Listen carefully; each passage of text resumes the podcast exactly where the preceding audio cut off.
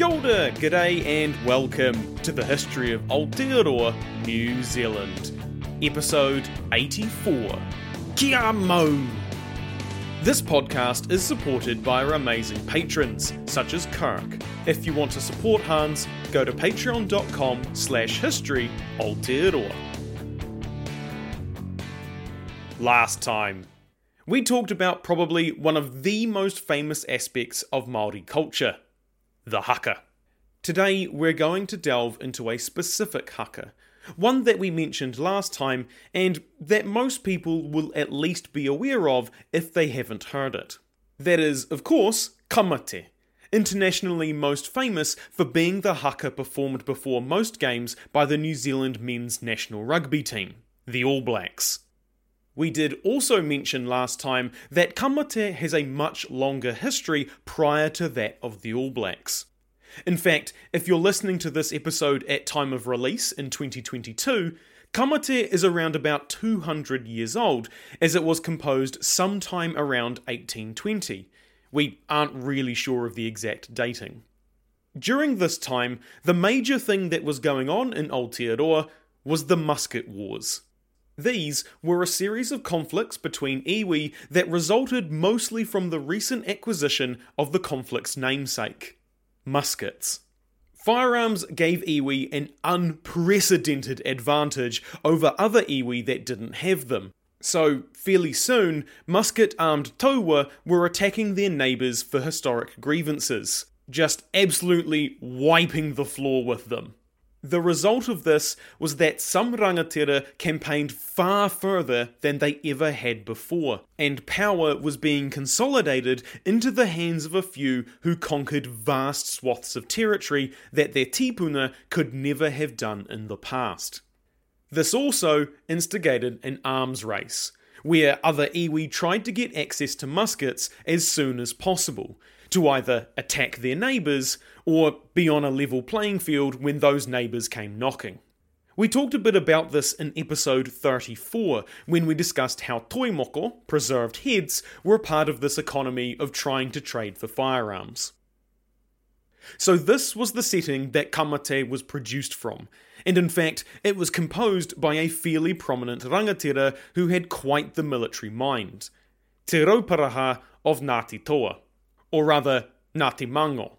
You see, there is some thinking that in Te Rauparaha's time, Ngāti Toa was actually called Ngāti Mango, after the rangatira who kinda started the iwi. Having an eponymous ancestor is a fairly common naming structure, and you find it with many other iwi, such as Ngāti Kahungunu, who was named for Kahungunu. So, just know that when I say Ngāti Mango in this episode, that this is the same as Ngāti Toa. Before we talk about the well known story of how Te Rauparaha came to compose Ka mate, let's talk a bit more about who he was, in particular, what his life was like before Ka mate, and the key event that shaped how he ended up where he did. That event was the Battle of Hingakaka, and depending on who you ask, the battle either occurred before the birth of Te Rauparaha or around about the same time. Whatever the case, it's important to the story as a whole as to why Ngāti Mango was in conflict with its neighbours, which leads to Te to becoming a very competent military commander, which influenced a lot of the decisions he made later in his life. Over the generations prior to Te birth, conflicts between Hapu and Iwi in the Waikato had led to two loose confederations of allies. On one side was Ngāti Mango, who was allied with Ngāti Raukawa, Ngāti Whakatiri, and Ngāti Takihiku. On the other side was Ngāti Maniapoto, Ngāti Haua, and some other iwi in the Waikato. The reason as to why these sides didn't like each other very much, which leads to the Battle of Hingakaka, isn't really super important. It was mostly a lot of different grievances that various people or groups had against each other, such as helping to attack others, deaths of relatives, taking of wives, as well as Hingakaka itself. All of this gradually deepened the animosity between the Hapu and Iwi, who naturally drew alliances along the lines of the enemy of my enemy is my friend. Basically, if Ngāti Mango and Ngāti Raukawa both had a problem with Nati Maniapoto, then it only made sense for Mango and Raukawa to team up against Maniapoto for safety. Another reason to throw into the pot is that Waikato iwi, that's Ngāti Maniapoto and their friends, may have been looking to expand west into Kawhia and the surrounding lands, since the area had good resources and excellent harbours. This was a bit of a problem, since Kawhia was the rohe of Ngāti Mango. As I mentioned earlier, Te Rauparaha was born into Ngāti Toa, known fully as Ngāti Toa Rangatira, or in his time, Ngāti Mango, around 1770, though some accounts also think he was born between 1780 and 1807. Wikipedia even lists his birth slightly earlier at 1768. Moral of the story is we aren't really sure, given this would make him anywhere between 17 and 50 years old by the time of the Ka mate story in 1820. What we are fairly certain of is that he died in November of 1849, which would make him about 80 years old if you use the early estimates of his birth. So, no matter what his age, his death date does seem fairly plausible, as he died from a quote, wasting disease, end quote. But again, we just aren't really sure. Te Rauparaha was likely born in southern Kawhia, southwest of modern Hamilton, which is where Ngāti Mango had been living for the last 150 years or so. Specifically, they were located at a kāinga at the mouth of the Marokopa River, as well as controlling a few pa further south of the main settlement. For those of you who are a bit more up with it on Ngāti Toa, you may know that the modern iwi is more based around the Kapiti coast. The reason for this is because Te Rauparaha led them down that way later on in his life. He was the youngest of five kids, though he likely had a number of half siblings, and he had connections to Ngāti Raukawa as well through his parentage. Hingakaka occurred near modern Te Awamutu, and although it was a result of all the animosity and grievances that had occurred over the years, the specific incident that set things in motion for this battle was an insult, or perhaps a perceived insult, to do with fish. Like with anything, there are two sides to this story that naturally favour the position of those telling it. The Ngāti Mango side said that one of their ariki, Pikauterangi, was belittled at a feast held by Ngāti Kauwhata and Ngāti Apakura. Pikauterangi felt like he had been slighted by the two iwi because the condition of the kahawai he was served was substandard and not befitting of someone of his rank and mana. So, as Utu, he killed some members of Ngāti Apakura.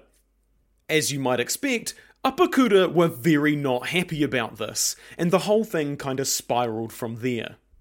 The Ngāti Maniapoto side of the story, on the other hand, was that they, Kauwhata, and Apakura were helping Mango to fish kahawai at the mouth of the Marokopa River.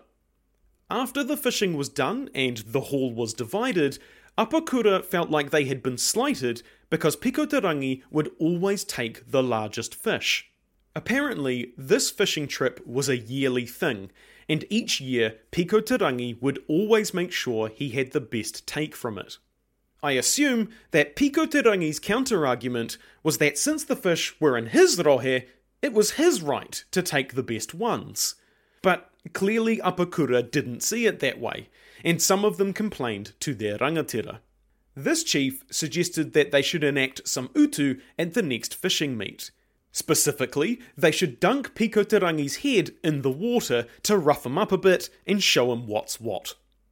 I guess it was kind of like what you see in the movies, when someone is trying to get info from the bad guy and they push his head into a sink, nearly drowning him as an intimidation tactic. I say this because Pikauterangi nearly died, which wasn't really the intention. They were just trying to give him a bit of a scare. To add a bit of insult to injury after nearly drowning Anariki, Apakura took all the fish and nets he had and headed home. Pikauterangi was obviously super pissed about this, but not just because he could have died.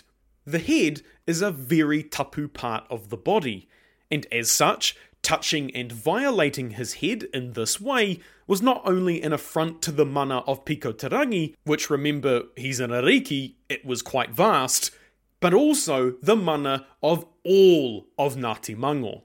Pikauterangi then went ahead and killed some members of Apakura, cooking their bodies and eating them with members of Ngāti Kauwhata and Ngāti Raukawa, ensuring they were all allied. Regardless of which side you believe, the result was the same. Pikauterangi headed south to gather people to fight for him, travelling all the way down the west coast to Te Upoko Te Ika, the head of the fish, or as we know it today, Wellington. On his travels, he gathered about 4,000 men before travelling up the east coast to have a chat with Ngāti Porou and Kahungunu, gathering another 3,000.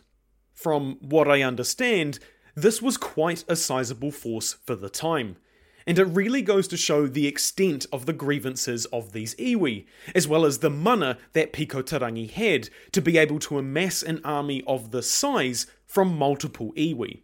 It's quite an achievement. This was a bit of a problem for the Waikato side, because the Ngāti Mango force vastly outnumbered their own, which in turn gave Pikauterangi quite a bit of confidence, since he just rocked back on up to the Waikato, invaded the enemy Rohe, and decided he was just going to brute force beat the shit out of them. What this meant was that the Waikato leader, Te Rauangaanga, needed to play his situation a lot smarter. He sang a waiata when he arrived at the battlefield the day before the main event. This waiata referred to the wailing of the wind and was considered a bad omen if it was ever heard. The morning of the battle, he had toroa feathers, which are a symbol of chieftainship, attached to branches, trying to make Pikauterangi think that there were more rangatira than there actually were. In turn, making the army look much more formidable, as well as having the added effect of disguising where the actual rangatira were. These were placed with a small group of men away from the main site of the battle, to look like reinforcements for the Waikato side. Another waiata was sung on the day, and this one referenced strength and there being plenty of food ready for eating, which apparently shook the confidence of the invading army.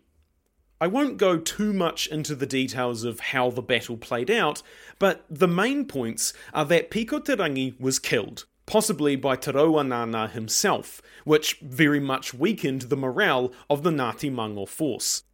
Their retreat was then blocked off, and they were stuck, wedged into a small spit of land against a lake, causing some to try and swim away, but they were killed once they reached the shore. In the end, this resulted in a loss for Ngāti Mango and their allies, losing a significant amount of rangatira in the process.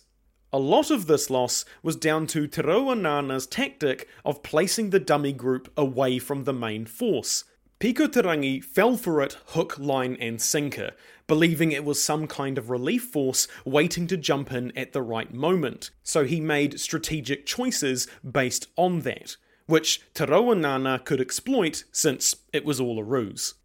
After the battle, the Waikato iwi held a feast for their victory and ritually ate those they had killed. This defeat would have been very fresh in the minds of Te Rauparaha and those around him. The need and desire for Utu would have been high, not only to restore their mana, but also to ensure the general security of their position in the region. During his childhood and into young adulthood, Te Rauparaha took a rather big interest in doing just that, especially as his uncle was killed at Hingakaka. As an aside, the name of the battle can have a couple of different meanings depending on the spelling and pronunciation. Both names are taken from the perspective of the Waikato victory.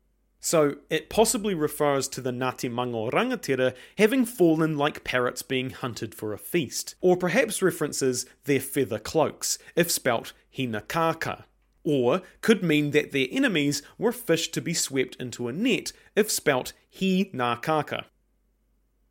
So, because of this battle and everything surrounding it, Te Rauparaha was quite quickly thrust into the soldier's life.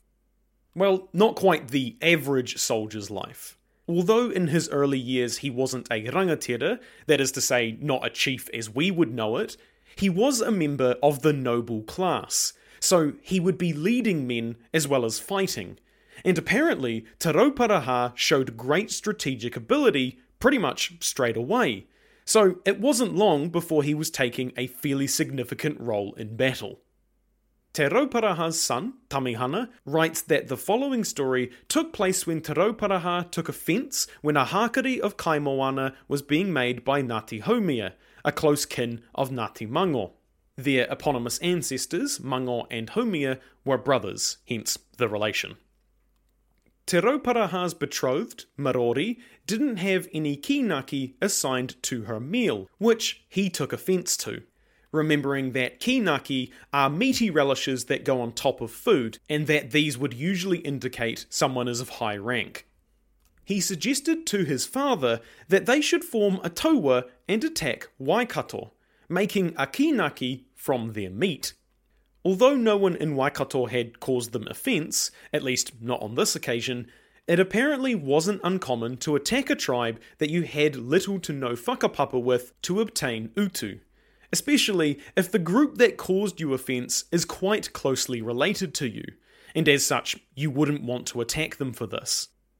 His father agreed with the plan, and Te Rauparaha went with the taua. Potentially due to his age, he was positioned in the rear. As the battle progressed, he saw that Ngāti Mango were being routed. So, he decided to hide himself in some bushes. Soon after, four Waikato men walked past, and Te jumped out and killed them with his taiaha all on his own. A fearsome display that was said to cause Waikato to flee. From that point on, Te only grew in prominence, mostly through his battle prowess and strategic mind. Other, more powerful rangatira seeking his and Ngāti Toa's protection in times of war. All of this led him to being picked for promotion through the ranks fairly quickly, possibly overlooking more senior chiefs who would normally have been picked for such honours. He was known for his quick thinking and able to grasp opportunities, both on and off the battlefield. For example, when attending a meeting to decide the successor of the current Ngāti Mango Ariki, he publicly put his name forward, despite being considered somewhat too young for the role. But since no one else stepped forward, he was named the successor and took up the mantle of Ariki after the current chief died. His rule was marked with a number of conflicts, in part due to his fiery disposition and unwillingness to back down from a fight. One of the key events in Te Rauparaha's early life and military education was when he spent some time at Maungatautari, near modern Cambridge, where his uncle was an ariki of Ngāti Huia. His uncle, along with other relatives, seemed to have seen the potential of Te Rauparaha, and that he could one day do great things, so they wanted to mentor him to make sure he could reach his full potential. To this end, he became his uncle's Kai Hape Rākau, his arms bearer. This saw Te Rauparaha fighting with his uncle, carrying extra weapons, and replacing those that were lost or broken. All while presumably he asked his uncle questions who would try and give him lessons of fighting and leadership. Te Rauparaha also developed quite good oratory skills, was well known for his generous hospitality, and was quite well travelled, knowing a lot about the rohe, rangatira, and other aspects of iwi as far south as Taupo and as far north as Hauraki. He travelled by waka and on foot, which was pretty much the only two forms of transport at the time, so this also helped with his physical condition. Like all young Māori, Te Rauparaha had tāmoko started on his face, though apparently it was never finished, and we don't really know why that is. There could be a number of different reasons, but all of them really would be speculation.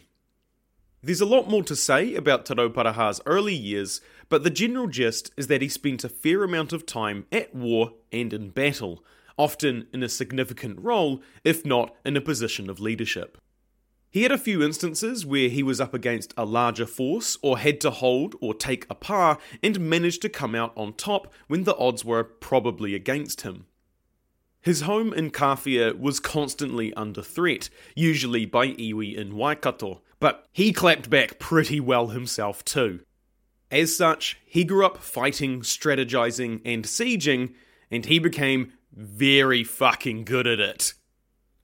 Because of all this conflict, Te and Ngāti Mango needed new allies to help defend themselves and their positions in Kawhia. Pretty much all of their usual allies, like Ngāti Raukawa, weren't super keen on helping them anymore. So he had to go a bit further afield to find aid, which led him to heading for Taupo to chat to the Ariki, Te Heuheu of Tūwharetoa. On his way to Taupo, Te Rauparaha learned that the Hapu, Ngāti Te Aho, had sent a small party to ambush him in response to an attack that Ngāti Mango had made against them some years earlier. An attack that was led by Te Rauparaha himself. He hadn't really expected a fight on this trip, so he picked up the pace to reach Te Heuheu and seek his protection. There is a bit of a divide here in the sources though, as some accounts differ as to whether Te Rauparaha found out about the ambush on his own somehow, or whether Te Heuheu himself informed him when he arrived. Either way, Te Heuheu told Te Rauparaha that he wouldn't be able to give any protection against Ngāti Te Aho, since they were a hapu within Tūwharetoa, which Te Heuheu was the ariki of. It wasn't exactly a good look to side with an outsider against your own iwi, especially when that outsider attacked those people from your iwi. Thankfully for the Ngāti Mango chief, Te Heuheu must have been on fairly good terms with his peer, because he did offer an alternative. He told Te Rauparaha that he should go see the rangatira Te Wharerangi, who had a pa on Motuopuhi, an island in Lake Rotoaira to the south. Te Rauparaha took his advice and did just that, thankfully managing to make it to Te Wharerangi's pa without much incident. However, his people weren't terribly keen to help the newcomer. You see, Te Wharerangi and his people were also part of Tūwharetoa, so they had more sympathy for Te Rauparaha's pursuers. It seems that pretty much the only reason Te Wharerangi actually helped was out of obligation, in that his ariki was the one requesting this, and that's not the sort of person you ignore. This is where the story takes a bit more of a legendary turn. By this point, the Ngāti Te Aho pursuers had found out that Te Rauparaha had headed in the direction of Lake Rotoaira and had begun to catch up. This feat of tracking was due to a tohunga who was speaking a karakia and other incantations to keep on Te Rauparaha's scent. This was obviously pretty bad, and it was only a matter of time before Ngāti arrived at the pa and found Te Rauparaha, which would put Te Wharerangi in a very awkward situation indeed. So instead, Te Wharerangi instructed Te Rauparaha to climb into a rua, a pit used to store kumara, and for his wife to sit on top of the pit. Again, this is where the stories differ ever so slightly. The more widely told version of the story definitely has the rua be a pit in the ground, with a covering that Te wife, Te Rangi sits on top of. That part is pretty clear, because there is a bit that we will talk about in a second that doesn't really work unless the rua is set up in that way. However, it has been put forward that the rua could possibly have been one set into the side of a hill rather than dug in the ground, which would mean that Te Rangi was actually in front of the door rather than above a pit. Another slightly different version is that the pit was dug into Wharerangi's daughter's whare, specifically for Te Rauparaha to hide in, which was then covered with sticks and a whāriki. The daughter then sat on the mat, and as she was a virgin, meaning she was tapu, the pursuers didn't investigate the whare all that much. For our purposes, though, we're gonna stick with the Rua pit, with Te Rangi sitting on top of it.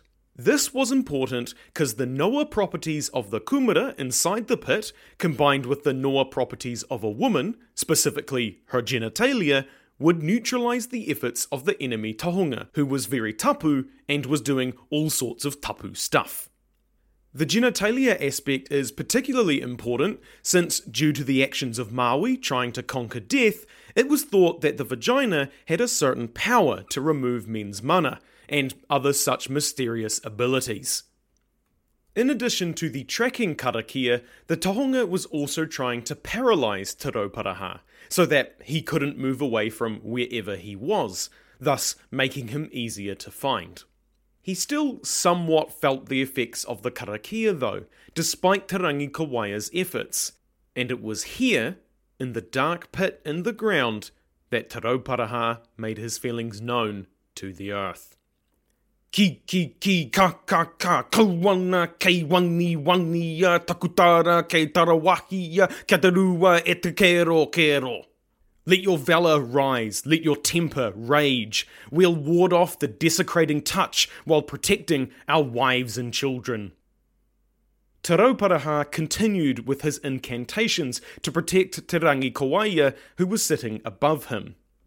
He ponga rahui te uia kararapa ke te kete kauana Tō peru kariri mau e korore Hi ha ka wehi o ka matakana Ko wai te tangata kirere ure Te rohanga nā rua re ra re ra Nā rua kuri kakanui i raro Ah ha ha for ye all, I'll defy the lightning of the heavens. The foe he will stand frustrated. In his mad and impotent rage, mine ears will then be speared. The maidens, despairing, cry, Will ye, O sir, possess me? The thought makes me quail. Who in his manhood will stand affrighted, or in his terror flee? For he will surely perish, and in the refuse pit will lie as food for dogs to gnaw with relish. It was at this point that Te Rauparaha could hear the feet and voices of his pursuers. Ka mate, kamate! Tis death, tis death. But thankfully, he wasn't found, with Te Wharerangi telling the Ngāti Te Aho leaders that he had run off to Taranaki. Ka ora, kolda! Tis life, tis life. Ngāti Te Aho didn't believe him though. Ka mate, kamate! After some more convincing from Te Wharerangi, Te Rauparaha heard the footsteps subside as the pursuers left. Ka ora, kaura! Once given the all clear, Te Rauparaha rose from the pit and gave his thanks to his saviours. Tene te tangata puru, huru, nana ne itiki mata whakawhiti tera. Behold, there stands the hairy man, who will cause the sun to shine. It's thought that this line is specifically in reference to Te Wharerangi, since he was the one that saved Te Rauparaha. He hid him, protected him, and he lied to Ngāti Te Aho for him. So it would make sense that he would be praised for keeping Te Rauparaha safe and allowing him to see the sun again. Additionally, Te Wharerangi was known to have rather hairy legs, and possibly just be a hairy man in general, which explains the hairy man part. Interestingly, there is also some thought that he wasn't referencing Te Wharerangi at all in this line, but rather his wife, Te Kawaia. This also fits since she was the one on top of the pit using her Noa body to protect him, and she may have also been saying some karakia of her own to add some extra oomph. The bit that probably doesn't make as much immediate sense is the hairy man part. Remember, Te Rangi Kawaia was sitting above the pit and was specifically using her genitalia to protect Te Rauparaha. This meant that she possibly had her pubic region right over the entrance of the pit, right where Te Rauparaha could see it. And well, let's just say that laser hair removal wasn't around in the 1820s. Finally, as Te Rauparaha left the pit, he exclaimed, A upane ka upane, a upane kapune fitetera. One step upwards, another step upwards, the sun shines. And so, that is the story of how Ka mate came into being. A lot of these lines can be translated to mean slightly different things, as you might expect, so don't take these translations as absolutely correct. I've seen a few different translations of the same lines, and although they all differ wildly sometimes, they all have the same general gist to them.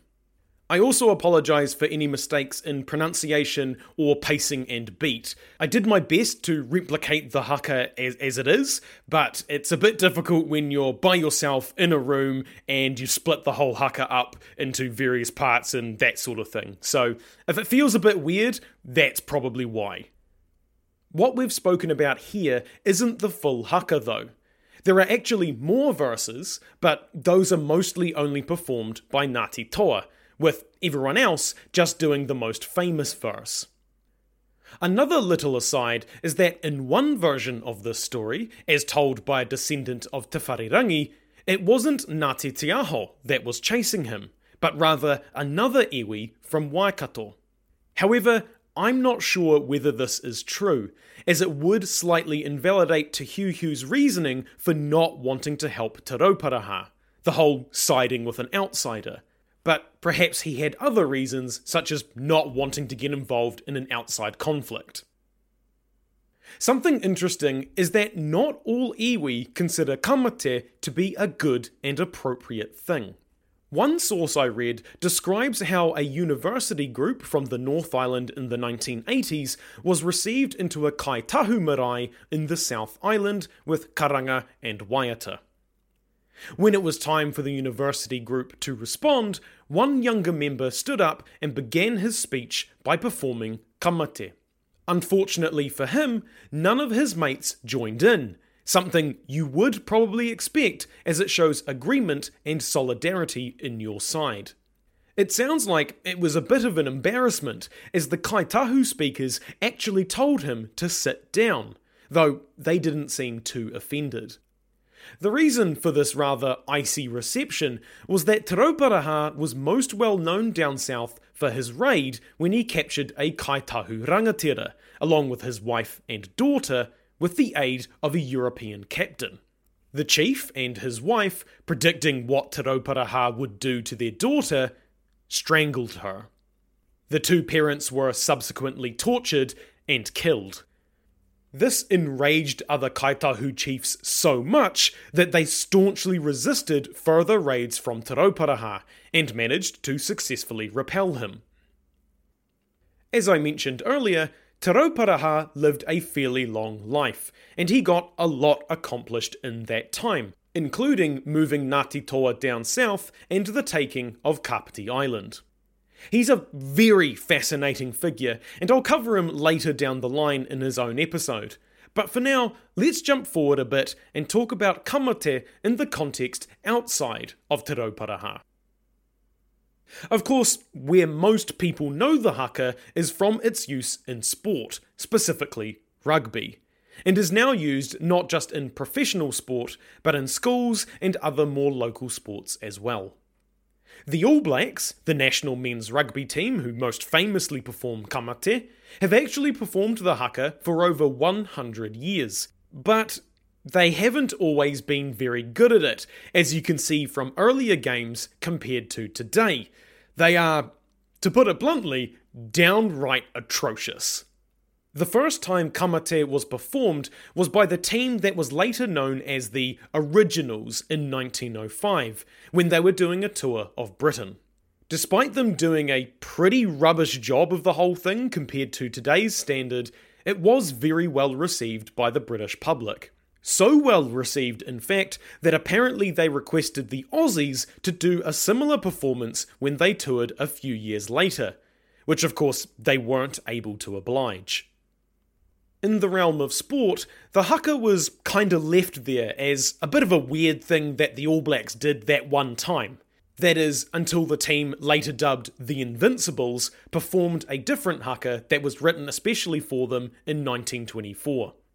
It was from then on that ka mate was regularly performed by the ABs when they went overseas. This continued on for the next 60 years, and at this point, the All Blacks weren't the household name that they are today. They were a lot less well known. It wasn't until the 1987 Men's Rugby World Cup, hosted in New Zealand, that the ABs saw mass appeal. The ABs performed phenomenally well in that World Cup, and it's here where the haka starts to get a bit of a mythos and a bit of gravitas, and people start fearing it. By people, in particular, I mean other teams and their coaches. They believed that the ABs had an edge with the use of the haka. At the time, no one else was able to perform any similar sort of ritual before a game. So, rumours and theories began to circulate that the All Blacks were so hard to beat, perhaps totally unbeatable, because Ka mate allowed them to do something that no one else could. Some thought it was due to the mental games, the intimidation. The haka was getting into the heads of the other players and causing them not to play as well. But of course, there were others that thought that the haka wasn't a mental thing or even maybe a physical thing where it amped up the All Blacks, but that it was a mystical art, and that the AB's advantage was because of some spooky woo woo magic stuff. These sorts of stories still circulate around from time to time, especially in more recent years when the ABs have won back to back World Cups. And there really isn't a consensus on whether it actually does confer any sort of advantage. That doesn't stop the ABs leaning into the legend though, because that does get into the heads of other teams. The more the ABs are built up in the mind of their opponents, the more mental games they can play. You even occasionally see some overseas coaches saying to their players and the media to not refer to them as the All Blacks, but rather the New Zealand men's national rugby team, which is what they do for every other sports team. Because by calling the All Blacks by their actual name and not by the country they represent, it adds to the legend, to the mythos, and thus adds to their perceived invulnerability. In more recent years, there has been a lot of debate as to whether the haka should actually still be performed by the All Blacks. Some, including a few current and former All Blacks, believe that the haka has lost some of its potency, if you kind of get what I mean, and that it is no longer special because it is used before every single game. Some have argued that it should only be used on either home or away games, or perhaps another haka should be used for most games, with ka mate being reserved for special games, such as the World Cup final. Colin Meads, a prominent former player in particular, was quite vocal about removing the haka from the ABs altogether, despite having performed it himself for many years.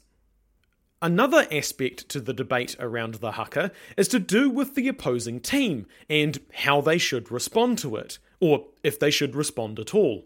There has been numerous cases of opposing teams approaching the ABs during the haka. Probably the most famous recent one was the 2011 Men's Rugby World Cup final, where France approached in a V formation. This actually resulted in France being fined for getting within 10 metres of the ABs, a rule made by the International Rugby Board. This fine was widely regarded as fairly insulting, as France's response was seen by many as an appropriate one. All they did was walk forward, which indicated they had risen to the challenge presented by the haka. But they did break the rule, so they were fined. Since 2014, there has actually been a bunch of rules around how ka mate can and can't be used, not just in the context of sport. This is laid out in the Ka mate Attribution Act of 2014, which was kind of the result of a bunch of legal stoushes between Ngāti Toa and the NZRB, as well as their settlements under the Waitangi Tribunal. That's a whole story quite outside the scope of this episode, so we won't get into it. But the moral of the story is that to ensure the mana of the Ka mate Haka, including the man who created it and his descendants, that being Ngāti Toa, there are a bunch of rules around how Ka mate can be used, along with special recognition of its creator and the iwi he belongs to. Due to this act, since I have included the words of Ka mate in this episode, I am actually legally obligated to make an attribution statement acknowledging Te Rauparaha as the creator of Ka mate and that he was the leader of Ngāti Toa. Okay, well, that's not quite totally true. This attribution, normally, is for commercial use of the haka. Say, if I was using the words in a book I intended to sell, but doesn't apply to educational purposes, which I would think would include this podcast.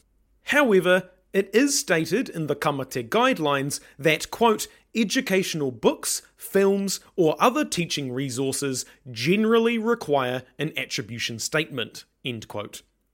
And I would define HANZ as a teaching resource, so I am legally bound to have that statement. Though I feel like since we've spent all this time talking about how Te Rauparaha made Ka mate, including the story of its conception, I'll probably be all good. Next time, we'll be taking our usual between topics break with a dramatic retelling of a Māori legend. So if you have any ideas for what you'd like to hear, please get in touch. After that, well, if you follow me on social media, you will already know. For the rest of you, Here's a hint.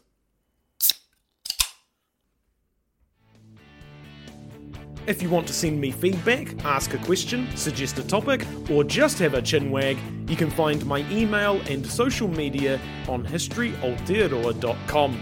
Aotearoa spelt A O T E A R O A. You can also find helpful resources there, like transcripts, sources, and translations for some of the Te Reo Māori we have used. You can help support HANZ through Patreon, buying merch, or giving us a review. It means a lot and helps spread the story of Aotearoa New Zealand. As always, haere tu atu, hoki tu mai. See you next time.